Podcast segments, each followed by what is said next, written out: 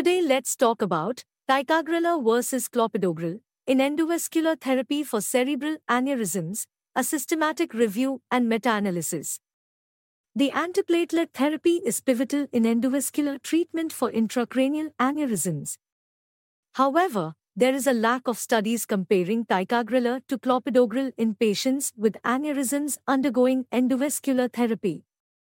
Additionally, the existing literature lacks adequate sample size, significant subgrouping, and follow-up, making our study important to cover these gaps. Coming to methods, we searched five databases to collect all relevant studies. Categorical outcomes were pooled as relative risk with a 95% confidence interval.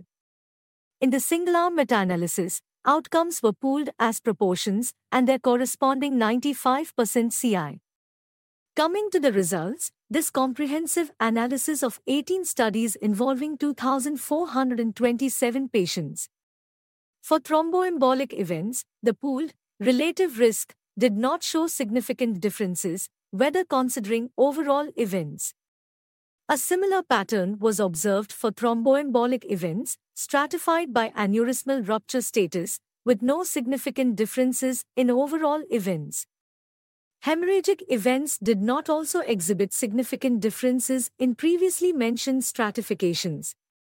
Furthermore, there were no substantial differences in death and MRS 0 to 2 on discharge between ticagrelor and clopidogrel. Single-arm meta-analysis for ticagrelor demonstrated low rates of thromboembolic events, hemorrhage, death, and favorable MRS scores with associated confidence intervals. Main line of endovascular treatment did not significantly affect either thromboembolic or hemorrhagic outcomes with ticagrelor and clopidogrel.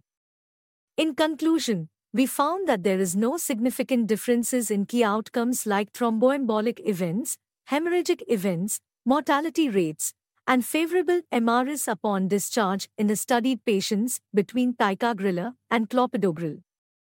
Moreover, the single-arm meta-analysis for ticagrelor revealed low rates of thromboembolic events, hemorrhage, mortality, and high rates of favorable MRS scores.